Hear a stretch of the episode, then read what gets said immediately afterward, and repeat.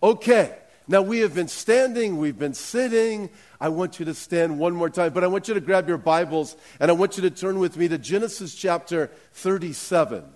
Genesis chapter 37. Pastor Jeff will be with us next week.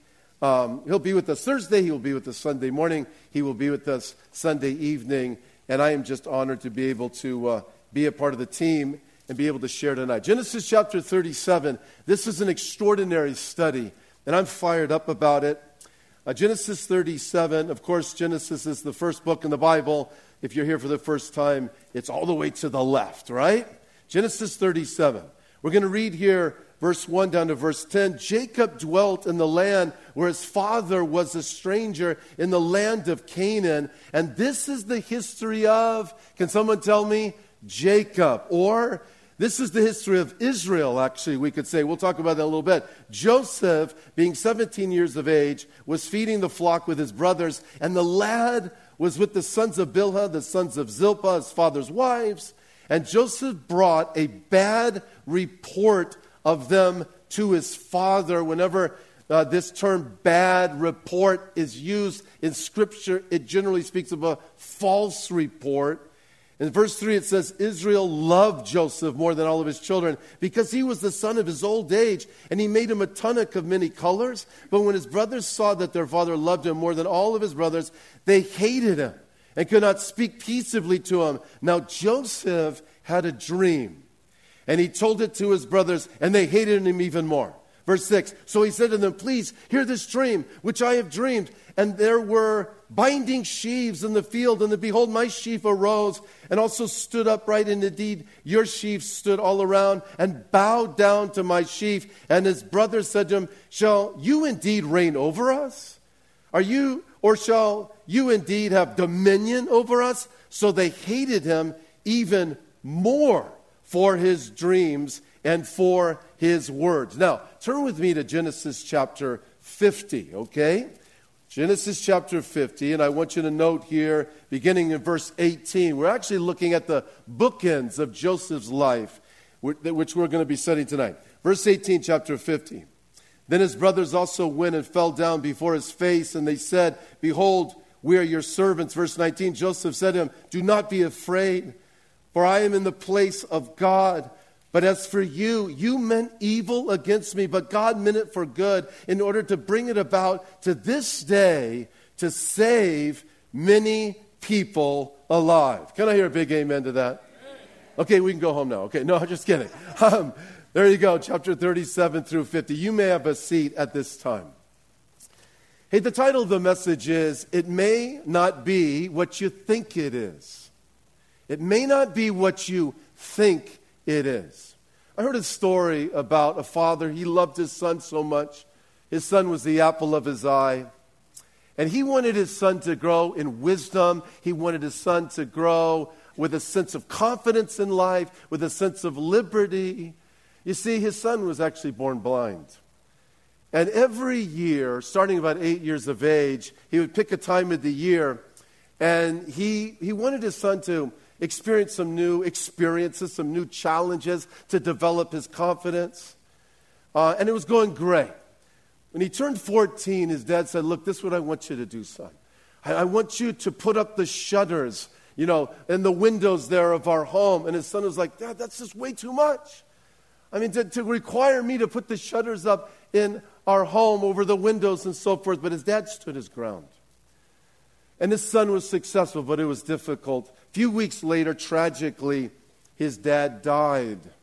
And of course, the whole family is reeling over this. But his son was so upset with his dad because he had put him through that unique uh, trial, that unique challenge, that he didn't speak for him for a few days.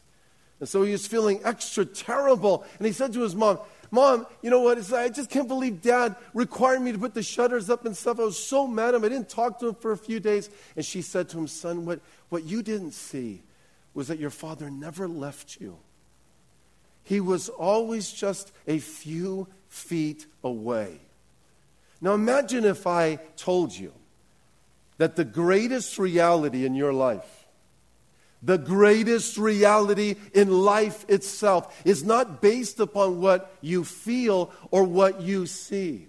I mean, in the story, did the son see his dad? No. Did he feel his dad? No. Was his dad there? You bet. Like if I asked you, hey, you know, what's going on in your life? I mean, how are you doing? And you say, look, be frank with you, it's kind of crazy. What do you mean by that? Well, there's some uh, relational conflict going on. That's not easy. It's always a bummer. Someone else might say, you know what, to be frank with you, I'm just having some intense mental anguish. That's a bummer too. Somebody else might say, you know, I just lost a job. Or in midst transition, things are hard at this time. And if we're honest with ourselves, when those times are taking place, a lot of times we feel disoriented. And you may feel that way tonight. To the extent that what you're thinking in your mind is, I'm not so sure God is competent in actually being good. Is He really innately good? I mean, is He really present? Is He really working all things out for the good in my life? It leads us to a big idea that I want to introduce. You know, we just read actually little excerpts in Joseph's life. We're going to we're going to learn about Joseph tonight, one of the great stories in the Bible. In fact, I'm convinced that when Jesus left Jerusalem after he had resurrected and he had a discussion with the disciples on the road to Emmaus who were so disheartened because they believed he was the Messiah, but they were reeling because he had been crucified. They didn't realize he had resurrected at this time. He met them. And he explained the Tanakh. He explained the Old Testament, how the Old Testament speaks of him. And I'm convinced, actually, he clearly spoke of Joseph. We're going to learn Joseph is a preview of the person and work of Jesus, as well as your life in so many ways as well. But look, we just read, watch this, that his father favored him. His father gave him a coat. Um, his father loved him. Joseph had these dreams of having unique influence in his family.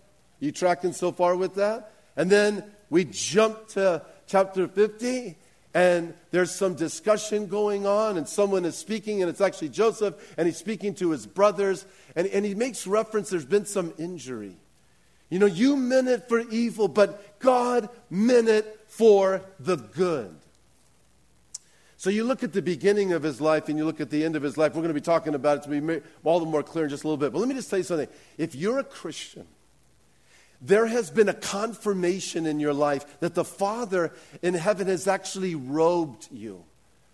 He's actually chosen you to be in Christ, where you have a relationship with, based on unconditional love. Can I hear a big amen to that? Once you have the assurance of that, please listen. Once you have the confirmation of that, and His Spirit bears witness with our spirit that we're children of God, the Bible says, you have a guarantee that your end is going to be extraordinary. Because the Bible says, those He called, He justified, those He justified, He glorified.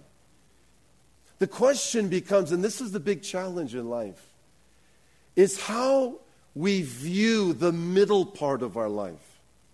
Because as believers, I have the assurance the Father chose me before the foundation of the world. He robed me, if you will, positionally in Christ. I am favored by Him. And once He does that, He has a guarantee in my life that the end is going to be extraordinary. I'm going to be glorified. I'm going to be with Him forever and ever. Here's the challenge, though the challenge is the middle part of our lives. What we need to learn is to allow the beginning reality how we are secure in Christ, and the ending reality of the completed work of Jesus in our life to inform the middle part of our lives. That's absolutely critical. Do you know what the alternative is? The alternative is that we base reality in our life, what's really going on, based upon our feelings or what we can comprehend in the moment. So, hey, if we're feeling good, then it must be good. And if we're feeling bad, then it must be bad. We base reality on feelings. And here's the thing that you have to understand feelings have never told us the truth about who God is. Our feelings can catch up with the awesomeness of who He is. But the basis of truth, the basis of reality, far exceeds our feelings or what we can comprehend in the moment. I mean, listen, I wake up in the morning. Sometimes I feel good. Other times I'm not feeling that good, you know, or I'm just, you know, trying to wake up. And this is what our mornings look like. I'm not saying you have to do this, but something I get up, my precious bride and I, and we get the foot of our bed and we pray. I jump in the shower. She makes me coffee. Thank you. Okay. So you've been doing that for all many years. I go out in the kitchen. I sit down. I have my Bible. I have my journal. And I have this killer cup of coffee, first pour and I'm just like, okay, you know, I'm just kind of waking up, right? And sometimes I'm not feeling that good. And then I have about the fifth, fifth sip of that coffee, and it feels like the Holy Spirit has descended upon me, okay? I'm just telling you. It's like all of a sudden I have this renewed sense of confidence and optimism and outlook for the day. But here's the thing the Holy Spirit didn't fall upon me because I was drinking coffee and I was enjoying the caffeine. The good news is in Christ, the Holy Spirit has already been not only in me, but He is always gifting, and empowering me. That's the reality. I mean, here's the thing you don't want to base your identity, you don't want to base reality off of your feelings, where they become the unquestioned, unassailable bastions of individual truth and identity. There's a real big problem with that. Because our feelings never tell us the truth about who God is and really who we are in Him. And it sets us in a terrible trajectory. Hey, the greatest reality in life is not based on what you see or you feel, it's beyond that. That's why the Bible says we walk by faith, not by sight. And faith is being informed by the truth of who God is and who we are in the Lord. And, and when we do that, now we are seeing reality for what it really is. Here, here's, that's the big point. Now we're going to study Joseph's life. Here's the thing about Joseph you study his life and you see that. You're going to see he has a lot of ups and downs. But behind the scenes, there's a greater reality taking place. He's favored. He, their Lord has a purpose for his life. It's going to end extraordinarily. We're also going to see it's a preview of the person work of Jesus, and we're also going to see how it speaks to each of us in such a big way in our lives as well. Look back in verse 1. Check this out. It says, Jacob dwelt in the land. We're in chapter 37 now. Go back to chapter 37. Jacob dwelt in the land where his father was a stranger in the land of Canaan. And this is the history of Jacob. As I said, we could read that this is the history of Israel. Like if you're here for the first time or maybe you're new to the Bible, this is like killer to, to understand. Watch this. Okay, when you think of Israel, you need to think of a person in history, a great patriarch of ethnic Israel, patriarch Jacob, whose name was changed to Israel. Then you need to think of a people who are the descendants of Abraham, Isaac, and Jacob, we think of them as the Jews, ethnic Israel. Then you need to think of a specific piece of real estate, also the land of Israel. Like when our, when our church went to Israel, it was like they were, they were thinking, okay, we're not so much going to be around 7 million ethnic Jews. I mean, that's awesome. But that's not primarily what they're thinking. They're thinking we are going to a piece of real estate that is called Israel. So here's the thing I just want you to read, I want you to read verse 2 as this is the history of Israel. This is the history of Israel. And notice it focuses in the next word in verse 2 is Joseph. The focus now is on one of the descendants of Jacob, whose name was changed to Israel, Joseph. And the reason why we're going to learn is because he plays a critical role in Israel's history. I'm going to tell you something. If there's no Joseph, there is no Israel. And if there's no Israel, there's no Messiah. And if there's no Messiah, there's no Savior. And if there's no Savior, there's no hope. This is a critical juncture in understanding actually the Bible. And check out in verse 2, we're introduced to Joseph at the age of 17. His life began as a simple shepherd boy. In verse 2 and 3, his father had many wives. Now, that's always a mess. Let me just tell you right up front. For someone to have multiple wives at once is always a mess. And so, if you read the Old Testament and you think these guys had multiple wives, it's always a mess. It's terrible. And the fact that he's actually showing favoritism towards Joseph, that's not good as well. We're going to see that the grace of God and the love of God and the providential hand of God is going to overwhelm these major idiosyncrasies. But you have Jacob, and we don't have time to develop. His, he is the son, along with Benjamin, of Rachel, and Jacob just totally loved Rachel and stuff. But his dad gave him this coat, you know, the coat of many colors. And it's a long sleeved coat. It's not the garb of the working man in the fields, like his brothers. It'd be like, hey, there's little brother showing up in a tuxedo or something. And they resented this in a big way. In type, this is your life in Christ, though, because as a believer from eternity, the Father has loved you. You have been robed in Christ. The Bible says, even before He made the world, God loved us and chose us in Christ to be holy and without fault in His eyes. At the end of our service tonight, I want to give an opportunity for anyone here tonight so that they have the assurance that they've been robed, if you will. But there's a parallel here we're seeing. Joseph was favored, he was robed by his father. We've been favored in Christ by our Heavenly Father uh, before anything was ever created. Can I hear a big amen to that? But check this out Joseph's brothers hated Joseph, not only because their father showed special favoritism.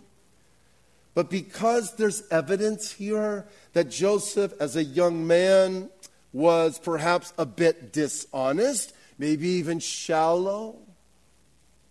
But still, it's no excuse to how they treated their brother. And this is important. If you jump down to verse 19, we're going to cover a lot of ground. We're going to have to kind of pick our shots here tonight. In verse 19 and verse 20, there's behind the scenes plot actually to murder Joseph and to cover it up.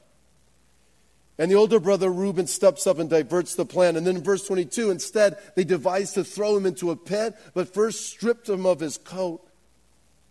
And then in verse 24, they threw him in a cistern with no water.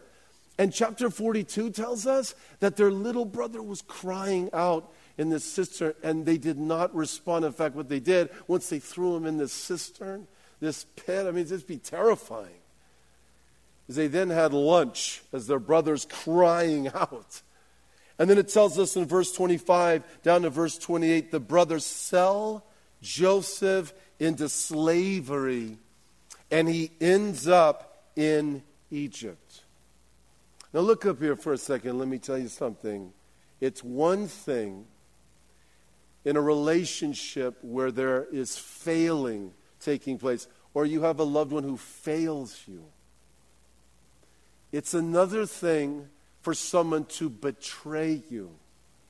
Because the reality is, we're going to fail each other. In other words, we're not perfect. We make mistakes. We miscommunicate. We're not intending to harm each other. Betrayal is an intentional wounding.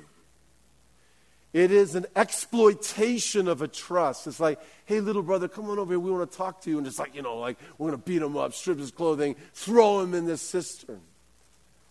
I mean, this is the worst of betrayal. I, am going to I'm going to befriend you, but my agenda is to use you. I'm going to tell you that I love you, but I don't really love you. I just want something from you.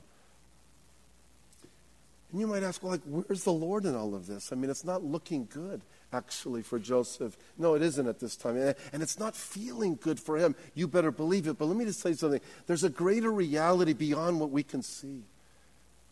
Let, me tell you, if you speed up history in this very place in Dothan, there's a very interesting experience that Elijah has with his servants, servant as the Assyrians are coming, pressing down upon them, threatening their life.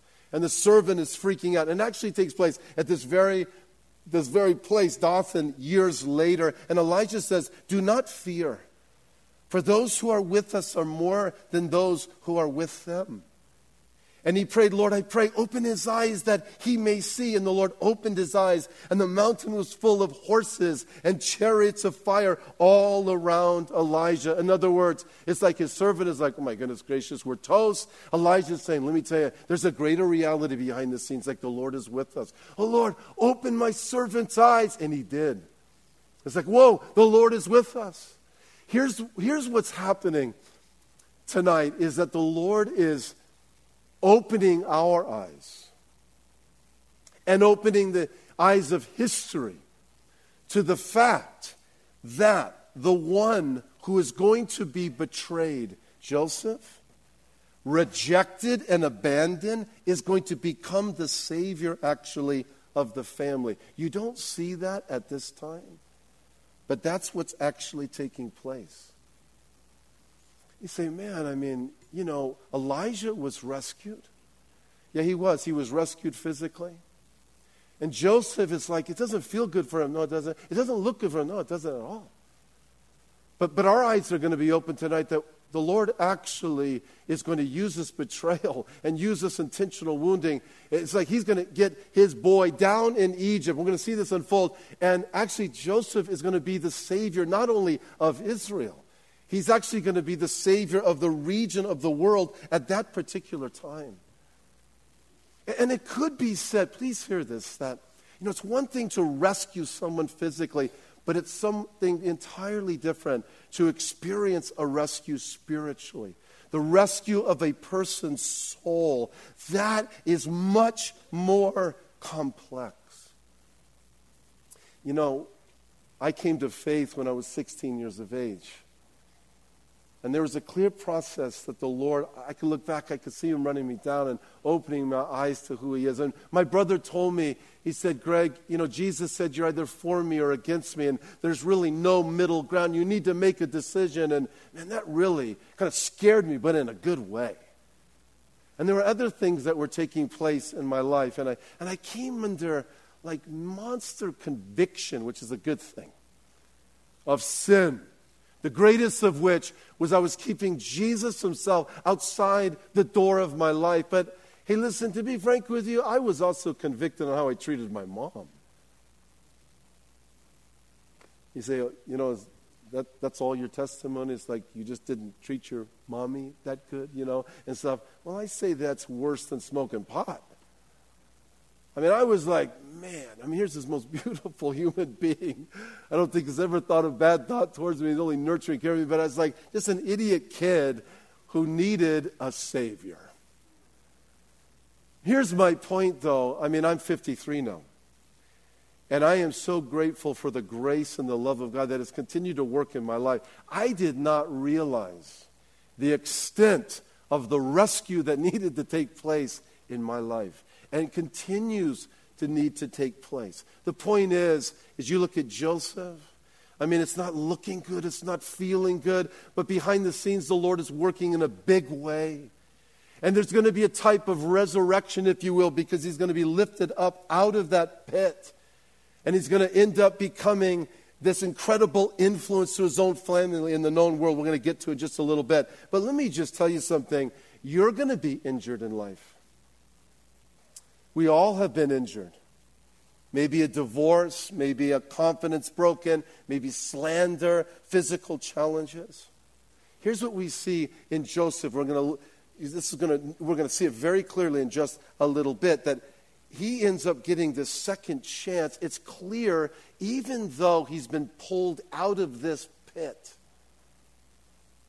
and rescued, if you will. He's sold into slavery. He's going to get a second chance. In fact, just turn with me, please, to Genesis chapter 39. A man by the name of Potiphar takes an interest in, in him as he's brought down to Egypt. But it's very clear that while he was taken out of this pit,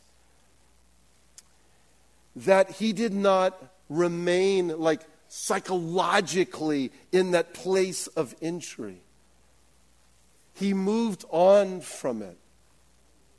And, so let me just say it's possible, though, that someone can be injured, but they're not moving from that injury.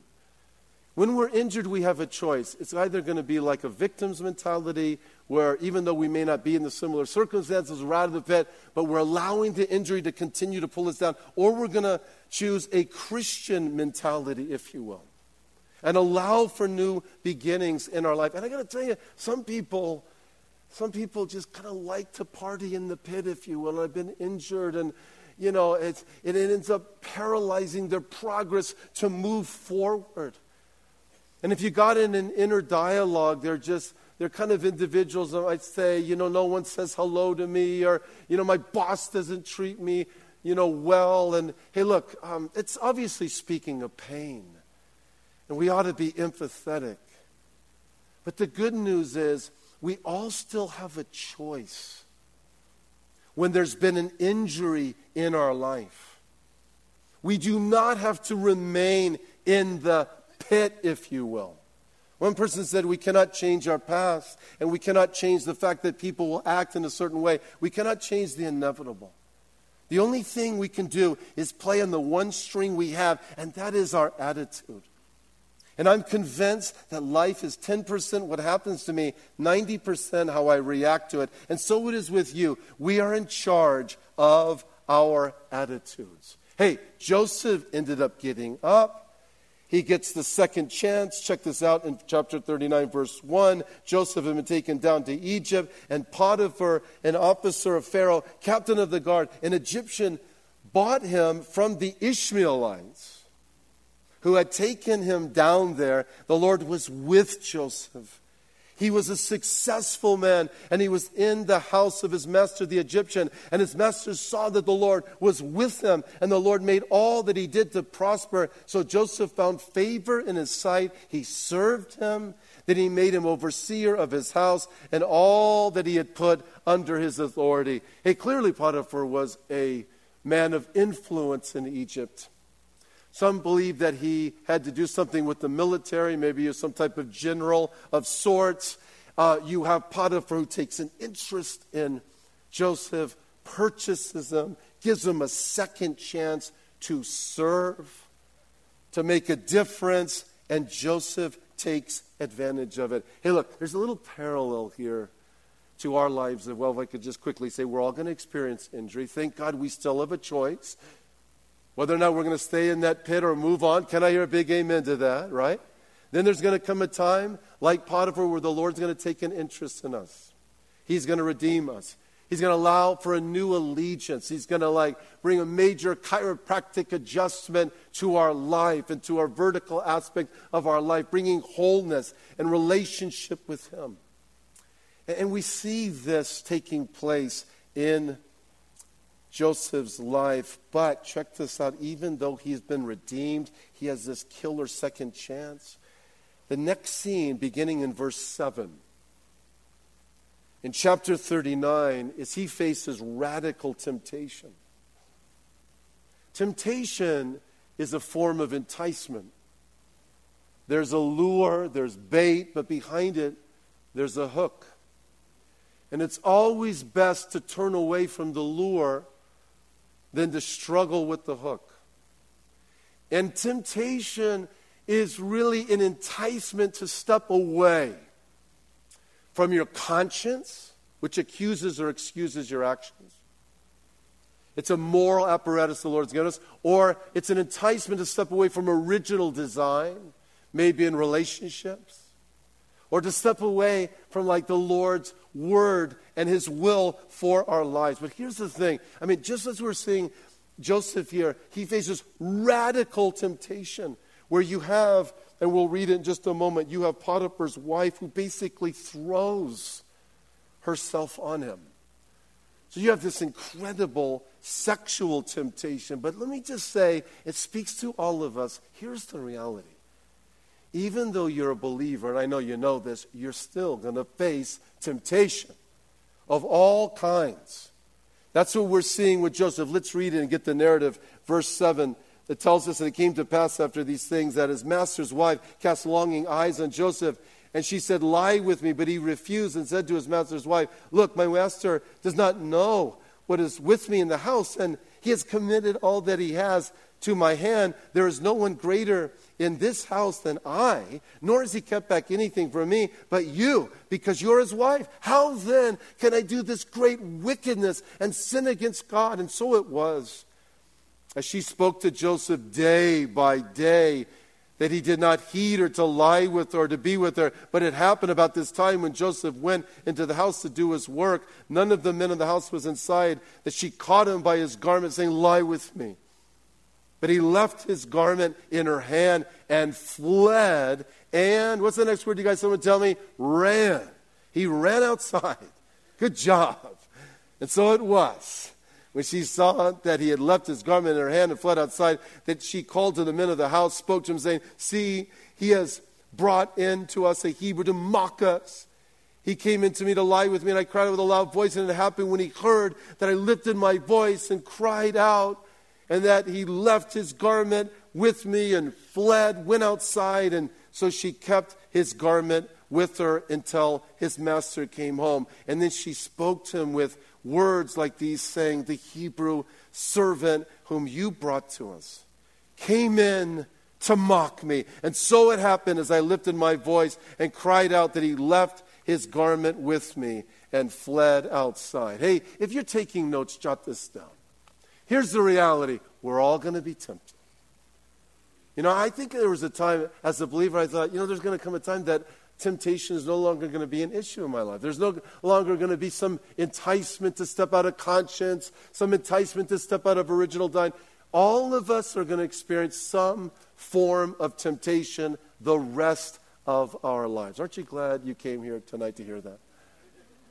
Here's a few things you need to do. Just jot this down. Very, very important. Number one, hey, your eyes are critical, particularly when it comes to sexual temptation.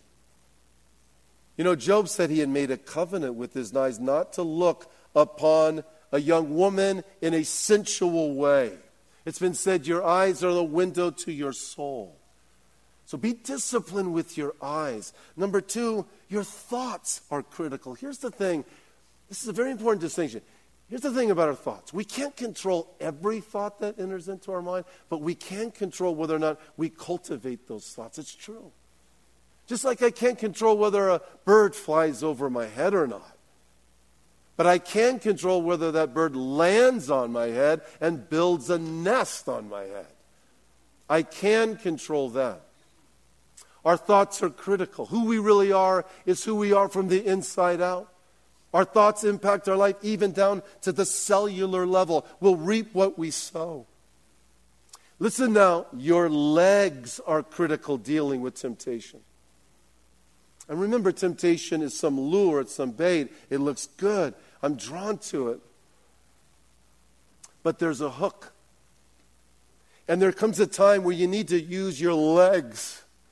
You need to be decisive. You need to run from it. That's critical.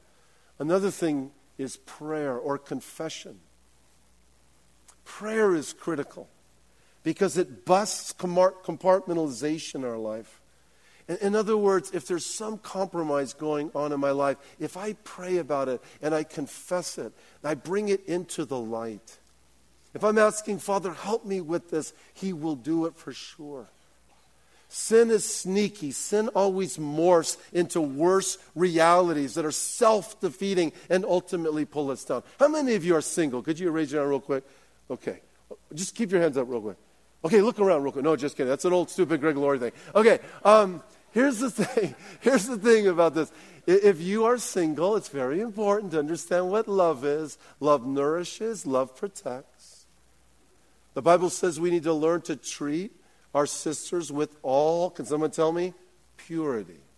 Which means that in that premarital relationship, we need to treat the woman and vice versa as a sister or brother in Christ as a sister or a brother with all purity. And so, a good rule of thumb is you want to just, you know, you don't want to touch this person in some sexually compromising way. You never want to put someone you love in a compromising position, physically, emotionally, or sensually.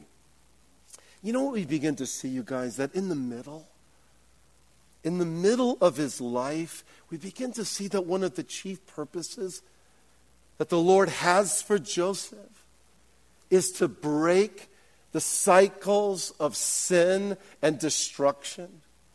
In other words, basically in verse 9, Joseph was a man who basically said, You know what? The betrayal stops with me.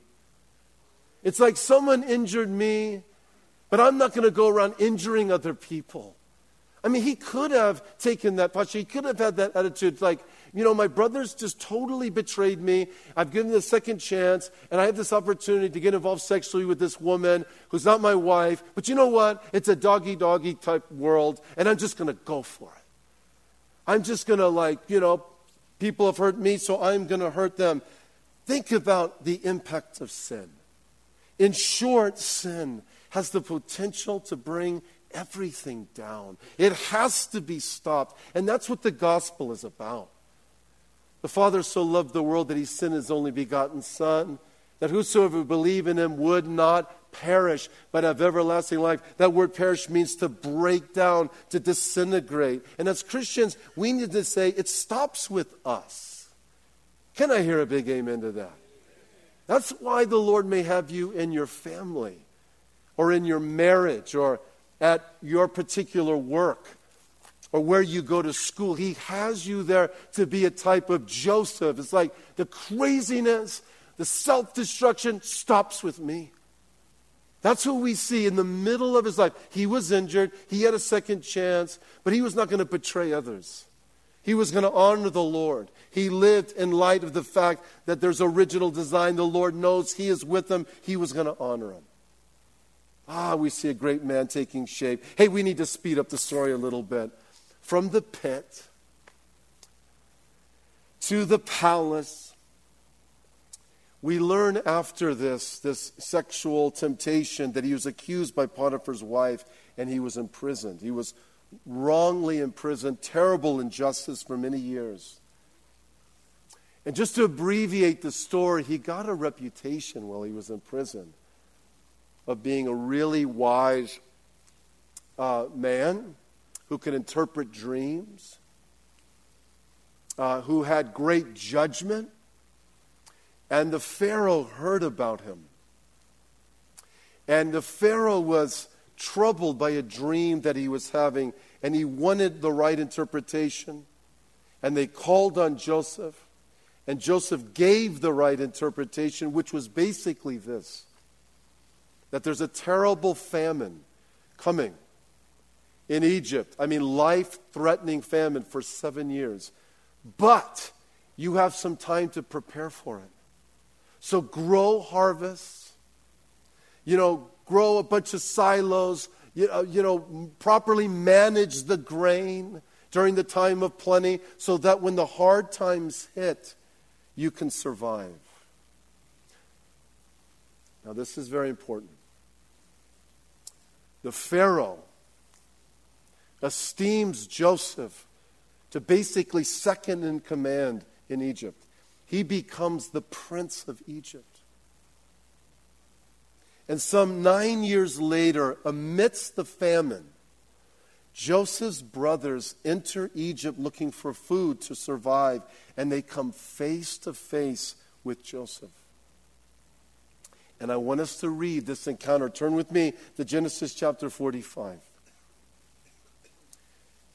Tells us in verse 3 Then Joseph, chapter 45, said to his brothers, I am Joseph. Does my father still live?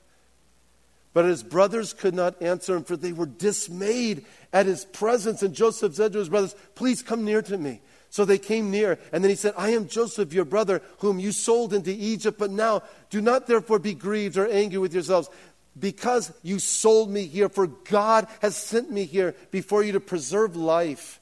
For these two years the famine has been in the land, and there are still five years in which there will be neither plowing nor harvesting. And God sent me here to preserve a posterity for you in the earth and to save your lives by a great deliverance. And so now it was not you who sent me here, but, can someone tell me?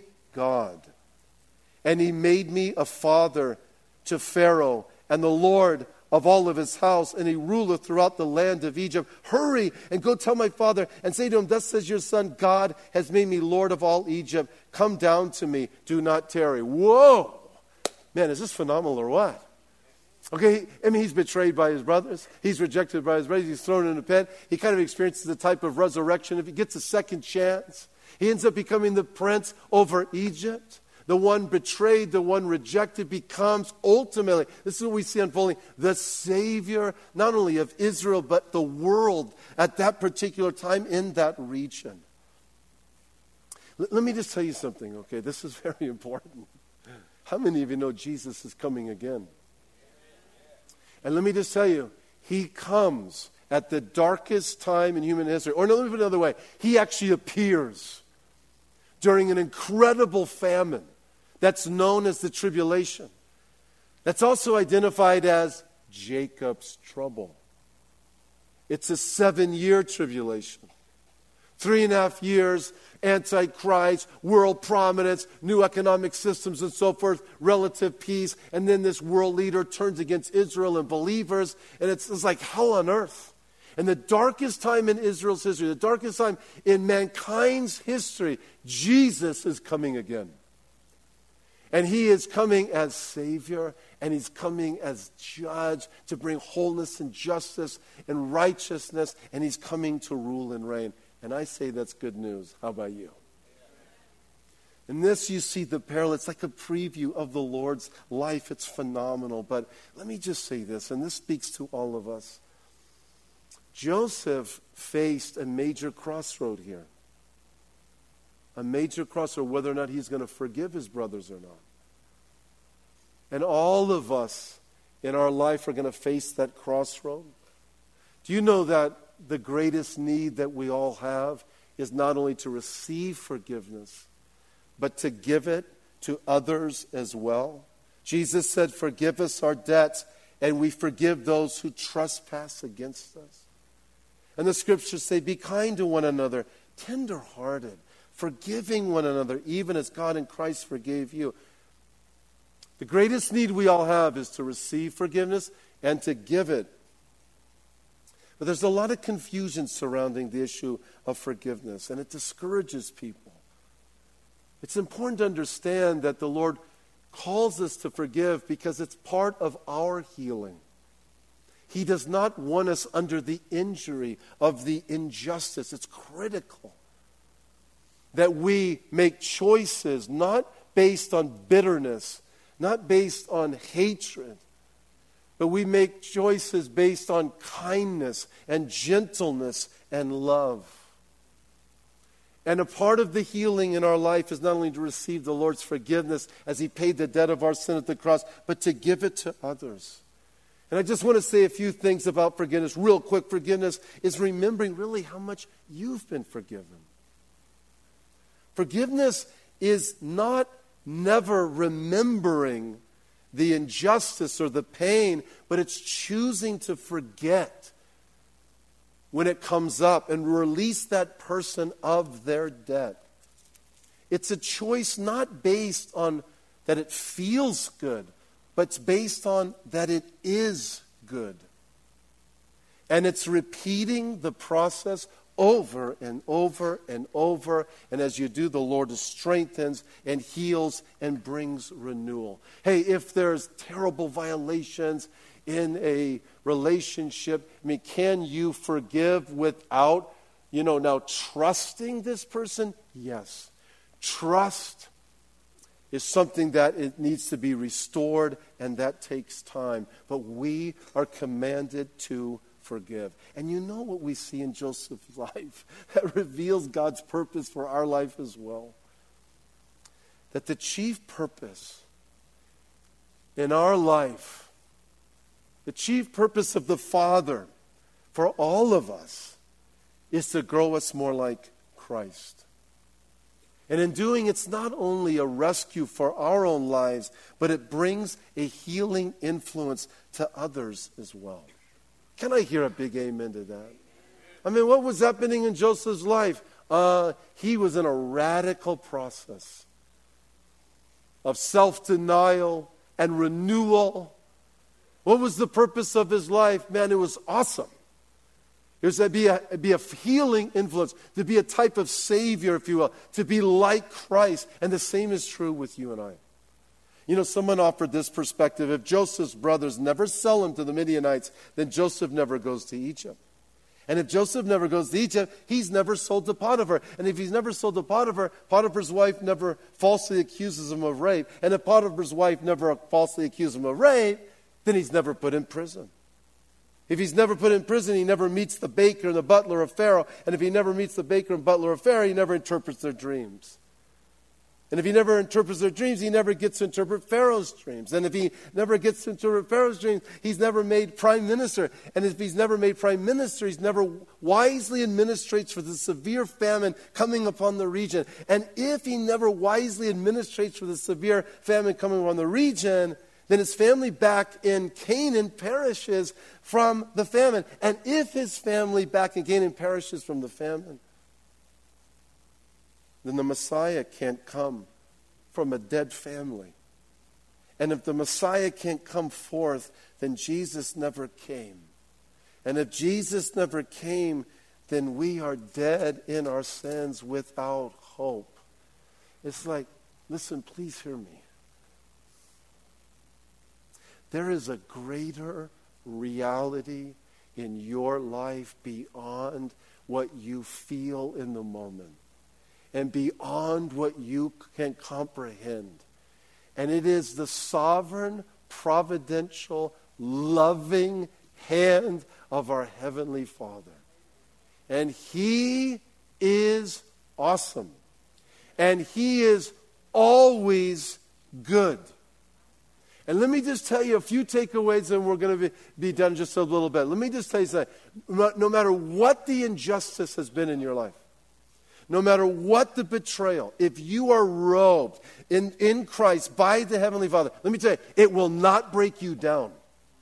He will turn it around and He will perfect His strength in your life. You will not become bitter, you will become better. And if you are robed by the Heavenly Father, the chief aim is to make you more like the Lord Jesus, who endured, who ran His race who did what is right for the sake that it was right. And we are to follow him, enduring as well, finishing, persevering. This life is not a sprint, it's a long endurance run.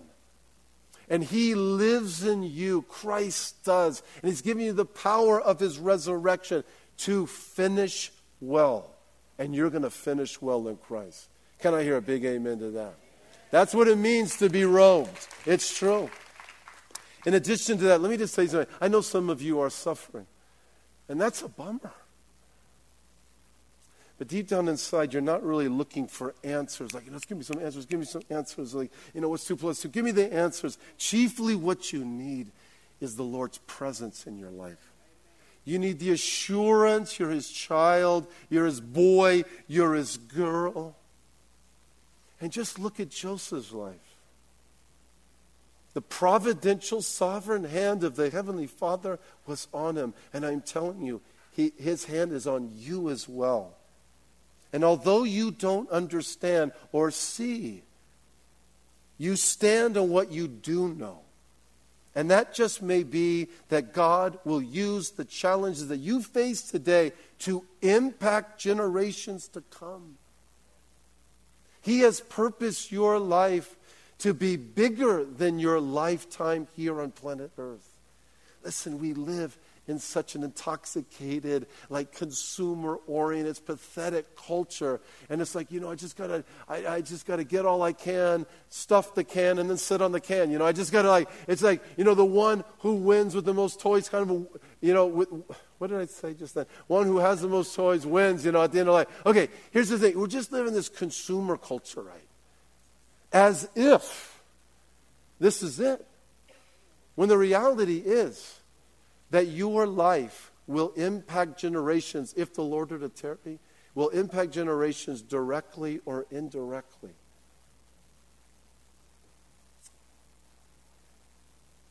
And his purpose in your life is to finish strong, like Joseph. Look at chapter 50. We're almost done. Chapter 50, verse 18, it tells us Then his brothers also went and fell down, chapter 50, verse 18, before his face, and they said, Behold, we are your servants.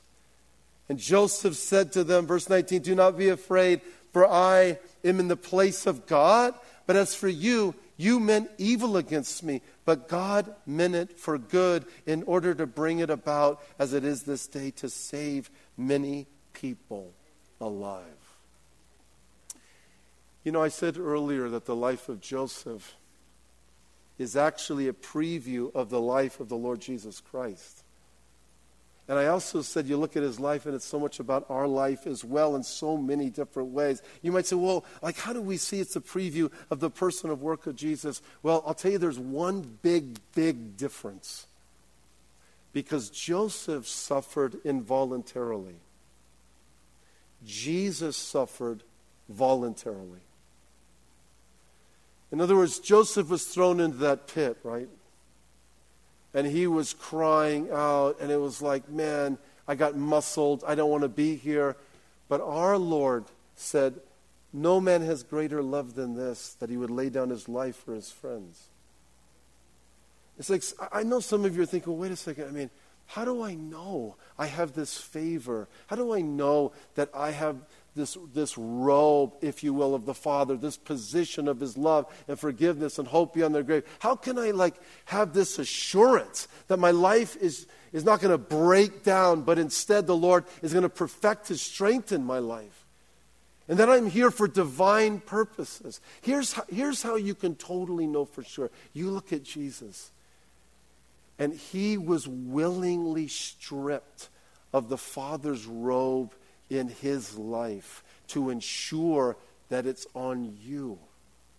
Because the Bible says when he was on the cross, he became sin for us, that we might be made the righteousness of God in him. And if you look at Jesus like voluntarily laying his life down, paying the debt of our sin, and three days later conquering the grave, and he is alive, and he is coming again. And say, well, how do I, how do I, how can I leave here knowing for sure I have this robe, if you will, of the Father's favor, my sins forgiven, His unconditional love, that He's going to take the injuries and the injustices and the temptations, that He's going to actually work in me and through me, and He's going to give me His life, and that my life is going to be lived to the higher purposes that He's called me to. This is how you know you look at Jesus and you accept Him as your Lord and Savior. And he really is just a prayer away, my friend. And I really believe there are some here tonight where the Lord uh, sovereignly has brought you here to hear this message. You say, like, okay, um, I'm kind of getting this. Could you be more clear? Well, let's narrow it here. Number one, recognize what God has done for you. He not only created you and made you, but He's revealed Himself to you. Jesus said, For God so loved the world that he gave his only begotten Son. Whosoever believe in him will not perish, but have everlasting life. Can I hear a big amen to that? Number two, it's critical you repent. Repent means to change the way you think in the most important area and embrace Jesus Christ as your Lord and Savior. Number three, to receive him. He really is just a prayer away. The Bible says, Those who call upon the Lord shall be saved. And then it's critical, listen, to be decisive. Because the Bible says today is the day of salvation. Now is the acceptable time. The Lord loves you. He loves you. He loves you. He loves you. He loves you. He wants to robe you in love and forgiveness. Let's pray at this time. Lord, thank you for your word. Thank you, Lord, how you have even brought healing and wholeness and blessing and encouragement as we have studied your word that identifies what is right and how to get right, stay right, and do what's right. It's inspired by you. And we see you, Lord. You are beautiful and you're wonderful. We're amazed, Lord, that you hung blood, you gave your life on the cross. You cried out in that darkness you bore our sin and shame and the breakdown. And in you, you are creating all things new. And everything is moving towards you. You are the Joseph. You are the Savior. And we honor you and bless you and love you tonight, Lord. And you see these precious ones, whether that person is 15 or 50 or somewhere in between, that, that father, that mother, that son, that grandmother. You see them, Lord. You, you know who they are. You know their struggles. And you made them to have right relationship, Father, with you in Christ. And I just want to ask, please, while our heads are bowed, our eyes are closed, and I want to pray, ask actually, excuse me, that, the, that our church family would be in the attitude of prayer. And I want you to pray for the people to your right and to your left and behind you and in front of you. Because I believe that there are some here that want to leave here with the absolute assurance that they are robed by the Heavenly Father in Christ. And we've explained what's critical it's critical to recognize what he's done and to repent and to turn to him and take your stand for Jesus Christ and to receive him as Lord and Savior and then to do it right now because he is speaking to you and he's drawing to you and he works in moments just like this. And if that's you, just while our heads are bowed, our eyes are closed, you would like to receive Jesus Christ. You'd like to call out to him tonight by way of prayer and ask Him to come and be your Savior and Lord. If that is you, I want you to raise your hand right now, and I'm going to pray for you. You just slip up your hands so I can say, God bless you and God bless you. Anybody else in the side, in the front, in the middle, God bless you in the back. God bless every one of you. Listen, I, I, I, want you to raise your hand if you say, man, that's me. The Lord is speaking to me. This is holy. It's sacred. It's beautiful. The Lord works in moments just like this. Anybody else, you raise up your hand. But listen, I want you to mean, God bless you. In the. I want you to mean it now. Because the Lord hung, bled, He gave Himself for you publicly on the cross. God bless you in the back. God bless every one of you. God bless you. And, and maybe, you know, tonight you're thinking, oh, I, I've strayed from the Lord. I need to recommit. And um, I want you to raise your hand. I'm going to pray for you as well. You're thinking, I, I've been a prodigal and I just want to return to the Lord. If that's you, you raise your hand. Father, I want to thank you for these precious ones that have raised their hands. And now, Lord, are poised to take a stand for you and receive you as our Lord and Savior. And I want to ask those of you that have raised your hand, I want you to stand up where you're seated because I'm going to lead you in a word of prayer. You just stand up where you're seated. I mean, Listen, there's something about putting legs to your faith. God bless you, man. There's something about it, you know. Whenever Jesus called people, he always called them publicly. So you raise your hand, you want to receive because God bless you in the back. I see it. There's others. God bless you and God bless you.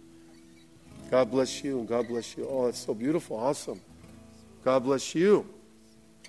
There's something about it taking a stand. The Lord honors it. He re- he, he rewards it. Anybody else, you raise, you stand up and I'm going to pray with you. God bless you. Listen, those of you who are standing, I want you to pray with me.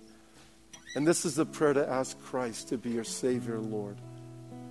He'll hear this prayer, He'll honor this prayer. He'll come into your life, He'll forgive you of your sins, He'll robe you with the Father's love and favor. How exciting! This is awesome. So you pray this prayer out loud with me. This is a way of asking Christ to come into your life, be your Savior, and be your Lord. Pray with me, Lord Jesus. Just pray it out loud. Lord Jesus, I call upon you now to be my Savior and to be my Lord. I know I'm a sinner. Lord, forgive me of my sins. Come into my life be my king. Lead me as your son, as your daughter. Thank you that you hung, bled, and died on the cross for my sin. I believe it. And resurrected on the third day. I call upon you tonight to follow you from this day forward. Thank you for making me your child. Thank you for forgiving me. And thank you for coming into my life and, and, and, and making me a child of God. In Jesus' name. Amen, amen, amen. God bless all of you.